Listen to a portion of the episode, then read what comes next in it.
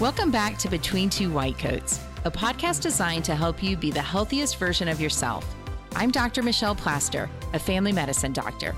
And I'm her co host, Amber Foster, a family nurse practitioner. In our combined 30 years in medicine, we've seen a lot. We're discussing key issues surrounding health and wellness, answering some of our biggest questions, overcoming health obstacles, and giving patient centered advice in hopes of educating you and providing the tools you need to live a healthy life. If you find our podcast helpful, please consider subscribing so you don't miss an episode. And don't forget to leave us a five star rating and review. This will help other people find our podcast. Thanks for joining us. We look forward to serving you.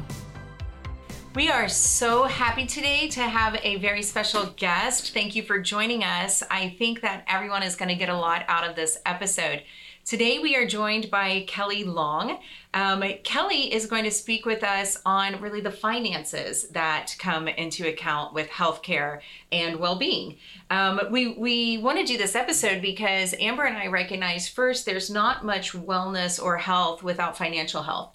Um, for a couple of reasons. Uh, if you aren't doing well financially, if you um, feel as though you need more guidance in this area, you will be so stressed out. There will be so many things falling apart in your life because of your finances that that of itself will have an effect on your health.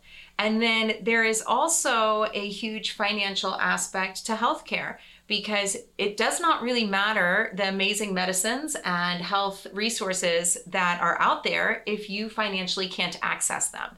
And we have in our careers had way too many times where people we knew there were resources to help people and the people could not financially access those resources. So, our focus today is to help overcome those barriers. Um, so, we would like to thank you, Kelley, for joining us. And uh, if you could tell us a little bit about yourself. Thank you so much for having me. I'm really excited to talk about something that's very personally important to me as well as professionally. Uh, like you said, my name is Kelley Long, and uh, professionally, I'm a certified financial planner and I'm a CPA with a personal finance specialty. And uh, I've spent many years working with everyday people um, through uh, my prior career. I worked for a non unbiased financial wellness company. So basically, if you had a company that had us as a benefit, you could call and talk to a CFP with your money.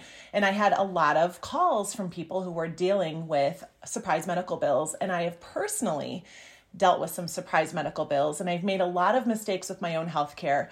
I live with a genetic blood clotting disorder called factor V Leiden. I'm actually a homozygous. In real terms, that means I got it from both of my parents. So I'm at a very, very high risk for blood clots. I've had a couple of them.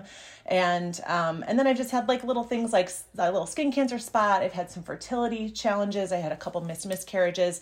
So I've navigated the medical world eh, from every aspect from um, from the financial side and I, i'm privileged to be in a position where i can usually pay the bills but it's never fun to get a $4000 bill for getting your gallbladder out when you realize after the fact you could have paid 1500 and then to to kind of cap it all i'm married to a physician so um, and, and so i'm i'm familiar from his perspective what um, what what it's like from the provider often doesn't know what they're prescribing or, or how the system even works for their patients, and they can't even get the answer. So the system is broken, and there's an effort to fix it. But in the meantime, I think it's important that we understand how to work within the system in a way that keeps us financially healthy, so that we're not so stressed, which leads to, you know, substance abuse and fights and divorce and all kinds of stress related um, aspects, and, and it's just all this big circle of health related um, stuff. I so appreciate you saying, and I'm sure that you and your husband have some interesting conversations about the financial aspects of healthcare. But I so appreciate you saying that physicians and I and medical providers often don't have a clue that uh, what something is going to cost you, and it's shocking to us. And we um, are, will grab each other throughout the day. Like most recently, I was like, Amber, I just got a call for a prior auth on Bactrim Bactrim is an antibiotic that's been around since the Forever. beginning of my career, which feels like the beginning of time. And it's a $4 drug at Walmart. I think it's free at certain places. And first, I don't need to do a prior auth on an antibiotic because it's going to take three days, and I need you to get that antibiotic today. Yeah. And it's the cheapest medicine ever. Why isn't insurance paying for it? So, you know, there's so many times where we're shocked, or we'll prescribe one medicine to one patient who has a Blue Cross plan and it cost them $25. And then we see Blue Cross plan, but it's a totally different Blue Cross plan. And the patient calls back upset, like, why do you think I have $4,000 for to pay for this medicine? like, it cost the last person 25. I had no idea it was going to cost you 4,000. Um, and and and it's frustrating from our aspect as well because we want people to get access to the things that we know will help them, and there are so many financial barriers to that access. Um, so first, let's just jump into uh, what is the um, most negative kind of cuss word in our industry: insurance. Yeah. let's let's jump into insurance. And how does it work?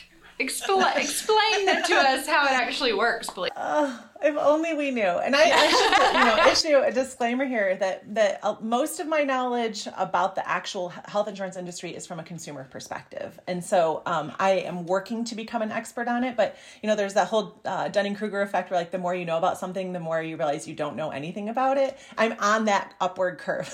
I'm on the downward curve. Like there was a point where I'm like, I know everything about this, and then I was like, I don't know anything about this. So I, um, you know, there are a lot of resources out there, but I am working to be um, a, a go-to person on that. So um, insurance is basically when we all pool our money together to protect against an adverse thing happening. So we have it for our cars, we have it for our houses, we have it for our lives. And those are a lot simpler, generally speaking, than health insurance because it is a billion dollar industry. And nothing boils my blood more than looking at a, a mutual fund that's made up of the you know 500 biggest companies in the country and and the top 10 list is united healthcare. Like wait a minute. Yeah. Um, why are they making so much money? Um, and, and, so uh, and uh, the more research that i've done um, on this though the the challenge the, the issue is um, is the health insurance companies but it's also how the all the behind the scene middlemen stuff go. And the biggest perpetrators of these like overwhelming medical bills are the pharmaceutical benefit managers in hospitals.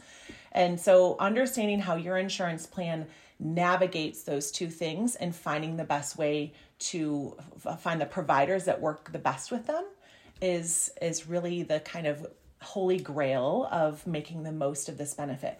I personally, um, I, more and more people have deductibles. So let's just jump right into a definition, right? So if you go to buy car insurance, one of the questions they ask you, you know, there's all these like standard things that are pre-filled in here. Yeah, yeah, yeah. And if you have a loan, they tell you how much car insurance you need. So it's not even like this decision. It's just what company am I going to buy it from? But then one thing you get to decide that makes a big difference is what deductible do you want to pay? And the higher your your deductible is, the lower your premium. And the same thing is true of health insurance. And it it actually works the same way. That's the money you're going to pay before your insurance helps out with your bills. And there's research out there from, I believe, the Kaiser Family Foundation that says that 85% of Americans now have a deductible.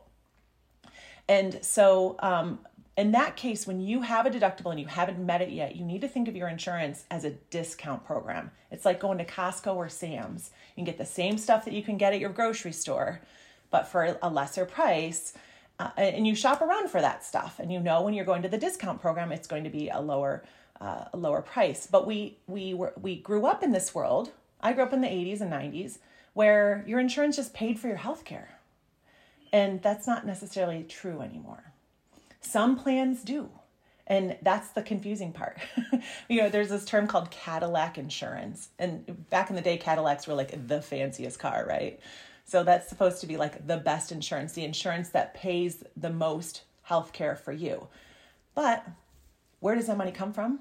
That comes from the premiums that you and I are paying. It's it comes from the premiums that healthy people are paying and not using their insurance. Or it's coming from people like me. I pay so I live in Arizona. I have a healthcare.gov plan, Affordable Care Act compliant. I my my bill is 350 a month. and just for me, just for me. Yep. I have a $6700 deductible And by law, my out of pocket maximum is $7,050, which means that once I've spent $750 of my own money, then United Healthcare picks up the bill for everything as long as I stay in network. And so basically, I pay for all my health care. And so I have to look, I shop around. And I think that's when you have a deductible, you have to understand that different hospitals charge different things for the same thing. Like you already mentioned, Walmart charges $4 for some things and you can get it for free at other places. Costco's a very, I don't know if you guys have Costco in your area. We do. We're getting, and we're getting always, a new one. it's a big deal. Just don't go on Saturday. Just don't go on Saturday. Um, but that that's often the cheapest place to get prescriptions or the grocery store. You know. Um, How would someone know? Like, let's say your job's offering health insurance how would they know what their deductible is? Because sometimes i have patients that don't even know. They don't know that there's a deductible for medications and then there's a deductible for other services. And so they're like well my deductible is $10000 essentially anything that i order they're going to be paying for. Yes. so how would and, someone find that information? When you sign up it's pretty explicitly stated. Oftentimes it's in the title of your plan um, uh, so, you know, I think that the super important point is uh, people tend to take for granted and they think insurance is all one size, same thing. And, yes. and they believe that the explanation is the name of the insurance company. Well, I had United last year and I have Blue Cross this year. That's really all you need to know, right? That's really all I need to know, right? No, it, that that that means nothing. That really tells you nothing when you have an insurance plan, whether you have shopped and got it yourself or whether your employer has handed it to you, you need to research that insurance plan and know what that means. What do they cover, not cover? What is your cost for a primary care visit or specialist visit? What is your deductible? What does that mean? What is your drug formulary? The drug formulary is available to you and you need to know how to access it. Um, you know, coming back to us frequently not knowing what we can prescribe for people. And I'll say to patients all the time, well, what's on formulary for you? What's in, um, and we have a formulary checker in our EMR, and I think a lot of electronic systems try to help. It's not perfect, um, but it'll give us red, yellow, green. And their smiley faces. What do you pay for green? yeah, and they're and, and, and green is a green is a smiley face and red is a frowny face. so what do you pay for green smiley and what do you pay for red frowny? Yeah, I don't, don't know. know. For some people, green smiley might be free, and for other people, it might be twenty five dollars, and that could be a significant yeah. difference as to whether you can access that medicine. And so I try not to prescribe the red ones but it's it's really hard to know and sometimes it's not accurate. So we don't know all of that to say we don't know what you're going to have to pay. And one of the things that i think has driven good people in white coats out of this business is trying to figure out how to help patients navigate this insurance system because you want to help people. You came into this to help people and you just keep seeing the barrier to being able to help people. So, a typical day in the life of Amber and I mm-hmm. is person comes in, we prescribe them the medicine that we know is going to be remarkable for them and help them in many ways. Then we get a call from the patient who's frustrated with us because we assume them to be a millionaire because they can't afford the medicine. And we get a call from the pharmacy saying you need to do a, prior auth if you want to have this medicine. And the pharmacies will frequently say to the patient, um, your doctor needs to do a prior auth and pretend like if we fill out five pages of forms that then it will be covered at 100%. We have done oh. thousands, if not tens of thousands, of prior auths in our career, and about 20% of them actually get the patient the medicine. The other 80%, we fill out five pages or, of forms and nothing comes of it. Or the medicines uh, with the prior authorization, uh, it's covered, but it's then three hundred dollars. Right. It's a tier three. It's a tier expensive medication. It's, it's and there's crazy. all this language like tier three that no one knows. Well, what does that mean? What does that cost? But in your formulary book, it will say these are your tier one medicines. These are your tier two. And I would say to anyone who says I don't either have or want to spend a lot of money on my on my prescriptions bring your formulary book or on your phone to your doctor's visit. And when I say you have diabetes and I need to start you on a medicine, you should whip out that formulary and we can look at the diabetes medicines and it'll be listed under diabetes. And, and I can choose the one that I think will be best for you, that is cost effective for you. But otherwise, we do this back and forth thing where then we try a different medicine when we hear that that one wasn't paid. That one gets denied. Or a different pharmacy, right? Or a different pharmacy. we try to go on GoodRx. We're looking at all these different options, and it takes a week or two of back and forth before the patient gets any medicine. Yeah. Um, and it's extremely frustrating and time consuming. Um, and it's really because the patient doesn't know what medicines will be covered and we don't have access to your formulary book. You do. No. Yeah.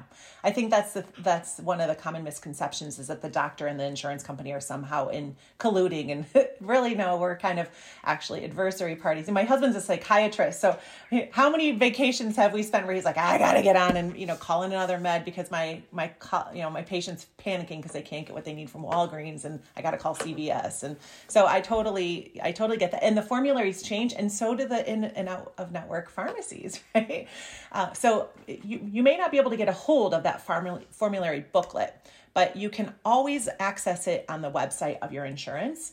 And um, depending, like if you have insurance through your company, there's often an app that's customized to your plan. If you're on the marketplace like me, the app isn't as helpful, but the website uh, for me for United Healthcare is actually extremely helpful. And one thing that's new that I think we should talk about is transparency pricing, which has gotten a really bad rap in the benefits world um, which is kind of my side, like my side expertise. It, it, it, I used to be a benefit, so I understand, you know, I had to know how benefits work. Um, transparency pricing is a law that was passed in response to some of this that says a, a patient has to be able to figure out what this is going to cost them through their insurance, depending on where they go. And I mentioned earlier that, you know, I paid $4,000 to have my gallbladder out this year, which was uh, as we're kind of talking, uh, I went to my primary care. I love her. She's a family nurse practitioner. So I pay less to see her than I would pay to see an MD, which is another thing to know, right? Um, it, depending on how your insurance company allows that to be billed. But um, I, I, she referred me to a surgeon that she knows personally. She's an excellent surgeon. She does these laparoscopic surgeries all the time. I go see her. She schedules me at the hospital. I don't even think about it because I'm like, this is in network. I've done my research. I've checked on the anesthesia to make sure that since I know the anesthesiologist is going to be out of network because they're never in network, that I had uh, a stopgap request in place so that um, United Healthcare would at least cover the cost that they would cover for in network. And then I negotiated with the anesthesiology office to uh, to for balance billing to make sure they didn't just be, bill me the balance that my insurance wouldn't cover, um, or at least what if they did, there was a, a, cap, a cap on that. So all of these things I learned through prior big bills and and just like wanting to stab somebody because I ended up having to pay a big bill that I shouldn't have had to pay. But after the surgery was scheduled, and about a week before, and I had all this preparation in place, my mom was coming to take care of me because my husband was going to be out of town for work. I went on my website, United Healthcare website, and I searched laparoscopic chol- cholesteroctomy, whatever it's called, gallbladder removal. And it showed me four other facilities in my area that would charge $1,500 to do this. And I was paying whatever the local hospital, which is one of the, uh, it's a privately owned hospital that is known for adverse billing practices. Mm. So let me step back real quick, Kelley, to help people who may be listening to this. First of all, when you were doing your research, were you calling? Uh, how did who did you even know how, uh, to call to try to do your research? Great question. So I started with my the my um, my insurance website. So I just logged in as a member, and I, there's you know benefits and procedures. I, I just search the name of of the procedure. There's there are actually a lot of really there's a lot of really good information on the the site. Then I called my insurance company. I called the member number.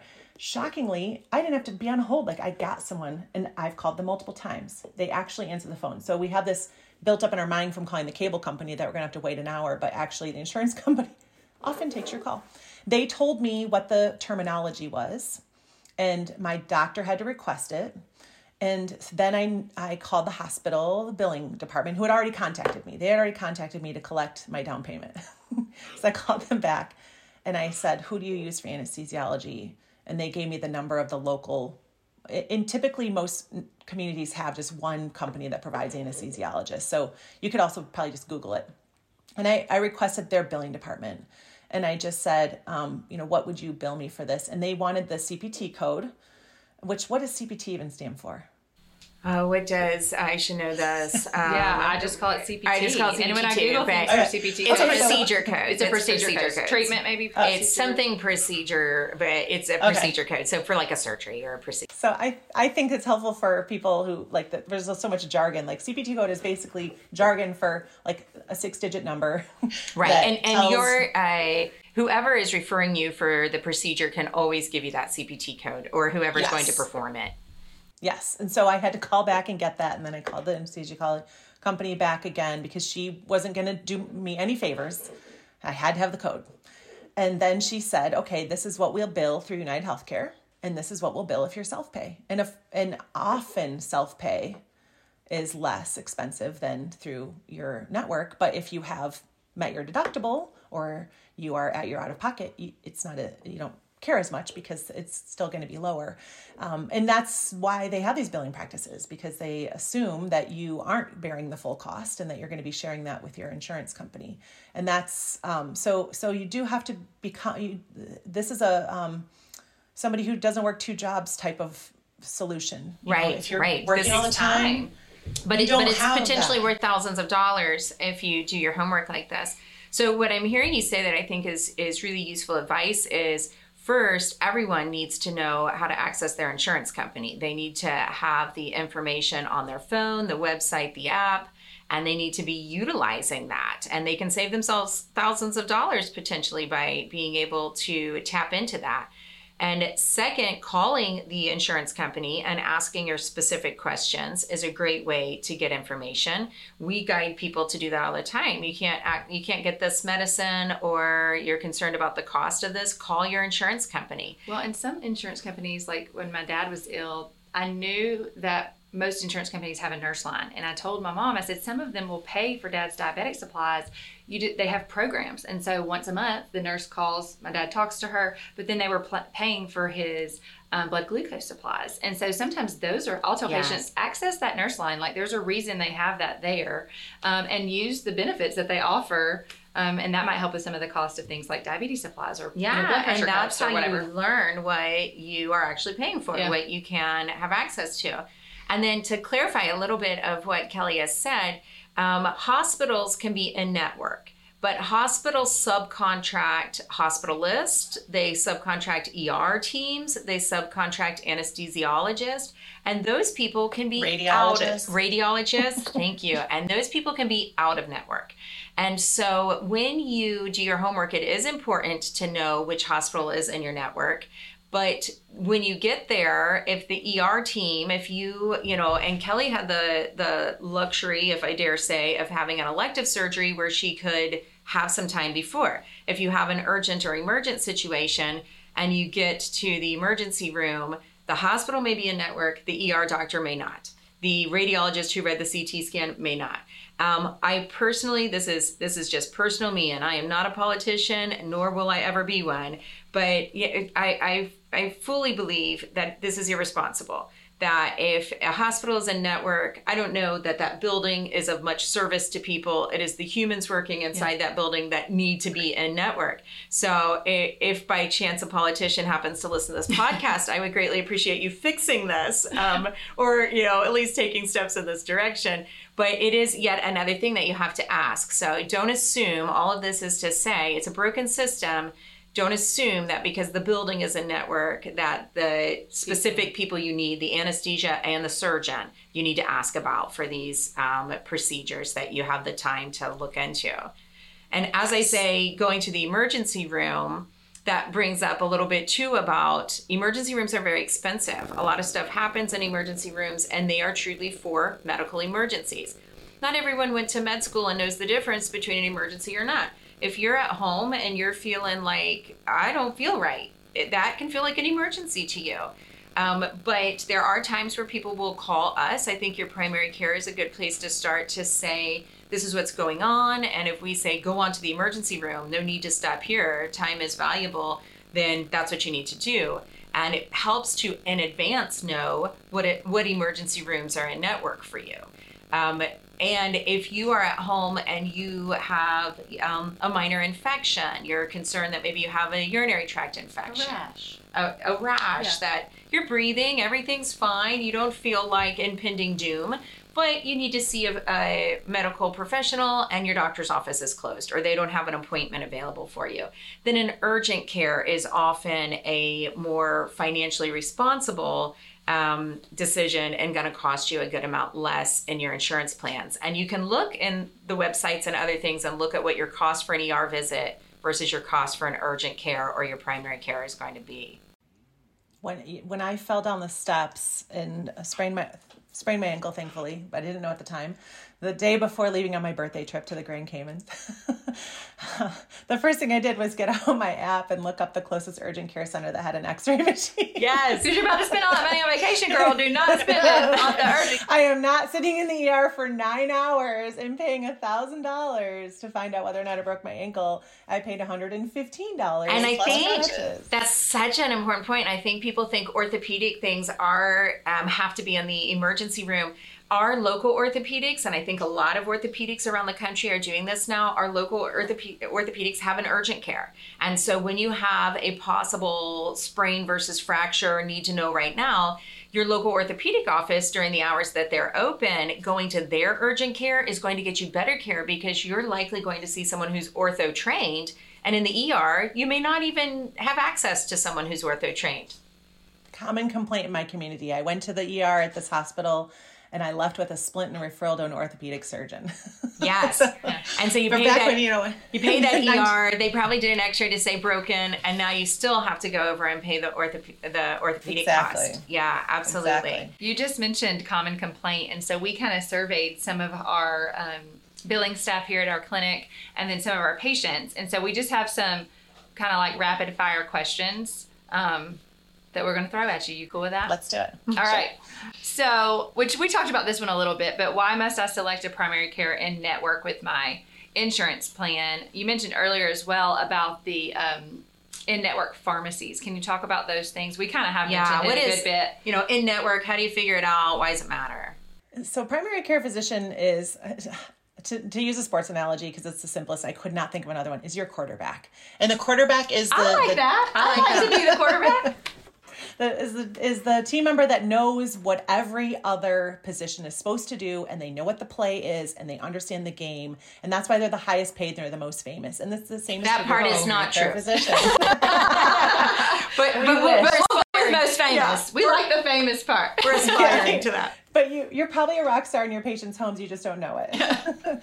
so they are there to make sure that you are not being subjected to excessive testing. They they're going to remember that like oh kelley you have this you know coexisting comor- they call it a comorbidity right? Co coexisting condition. So you don't need to go see that doctor. You need this this blood test. So um, it just helps to reduce costs for everybody. And and when we think of our insurance paying for stuff we shouldn't get too excited because we all pay those costs. We pay our premiums and our premiums go up because people are using the services. So you know saving costs all around helps all of us um, and and it's just it's just nice to have a, a professional who understands medicine to know this um, and then the in-network pharmacy is really um, I'm going to drop a, a book that I think is is perspective changing called the um, the price we pay.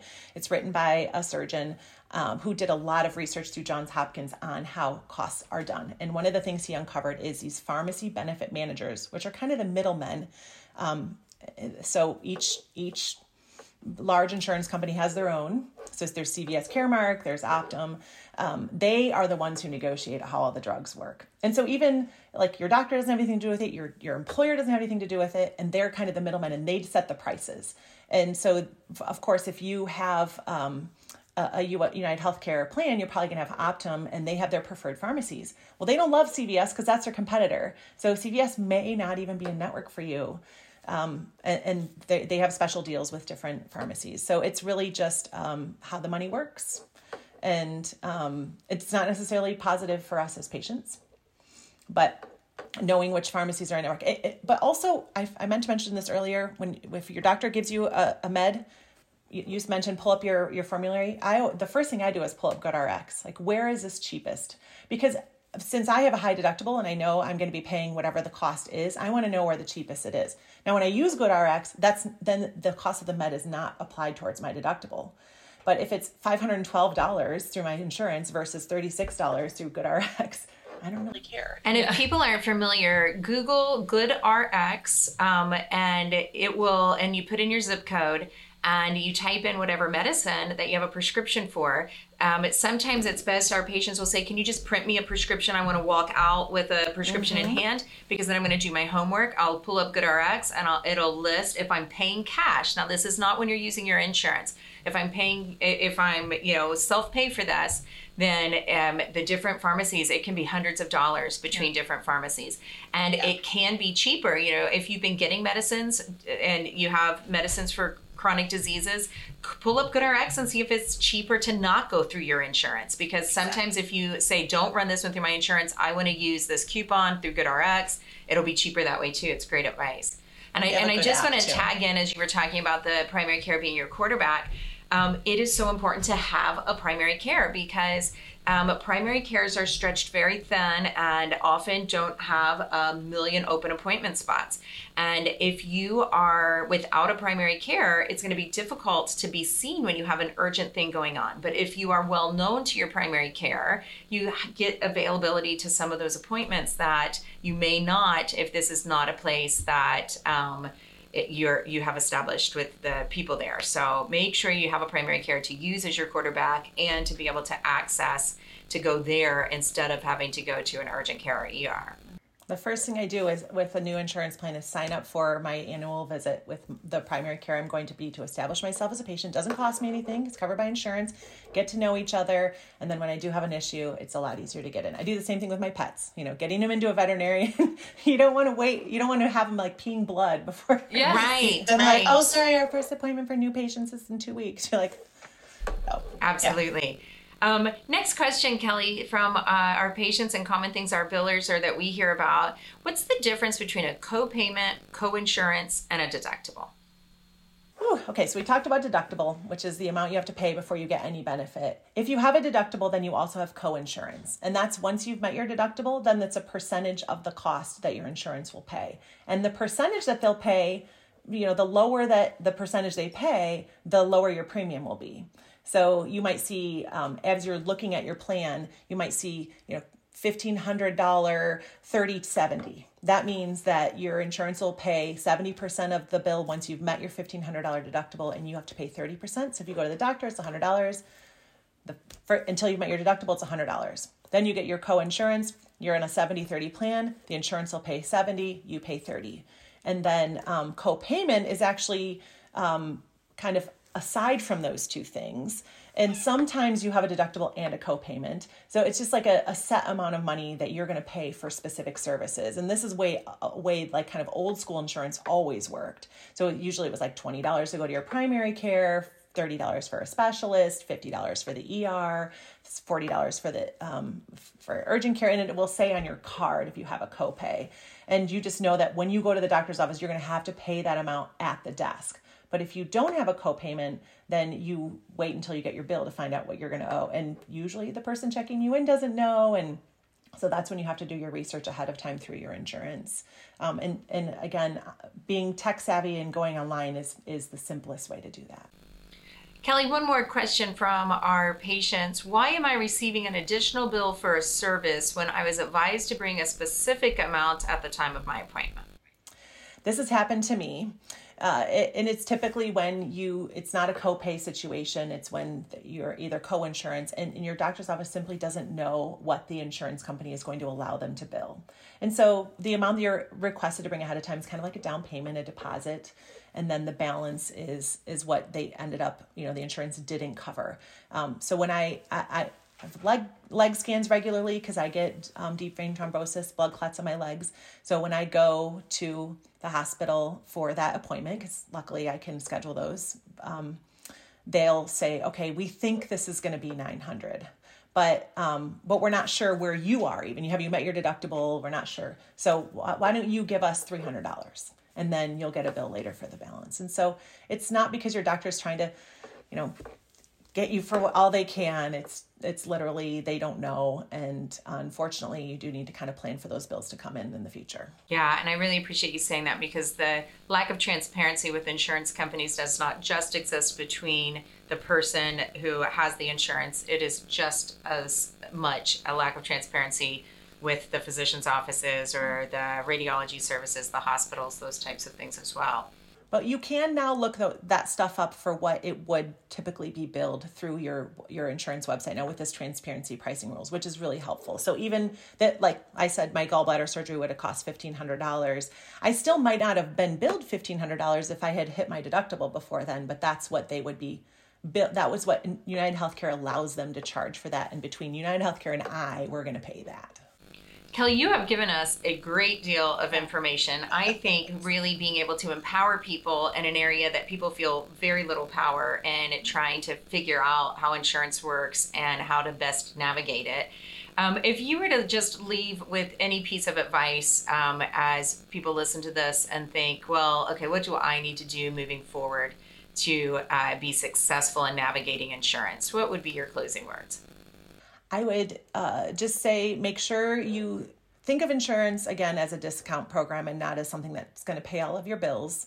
And uh, as much as you can, find out ahead of time what costs are to help you cho- in choosing providers, particularly when you're going to a hospital. Super helpful. Thank you so much, Kelley. And we really appreciate everyone listening. And hopefully, there was a piece of, of information to walk away that saves people some money and stress moving forward in navigating this difficult situation that is insurance. Thank you. We like to leave you on a good note, so here's today's Tell Me Something Good. Something good is mistakes. We all make them, none of us are perfect, and I like to think of mistakes as opportunities opportunities to learn, opportunities to be humble, and to grow. So embrace the next mistake you make. I expect mine will be in the next five minutes. Thanks for listening and take care of yourself.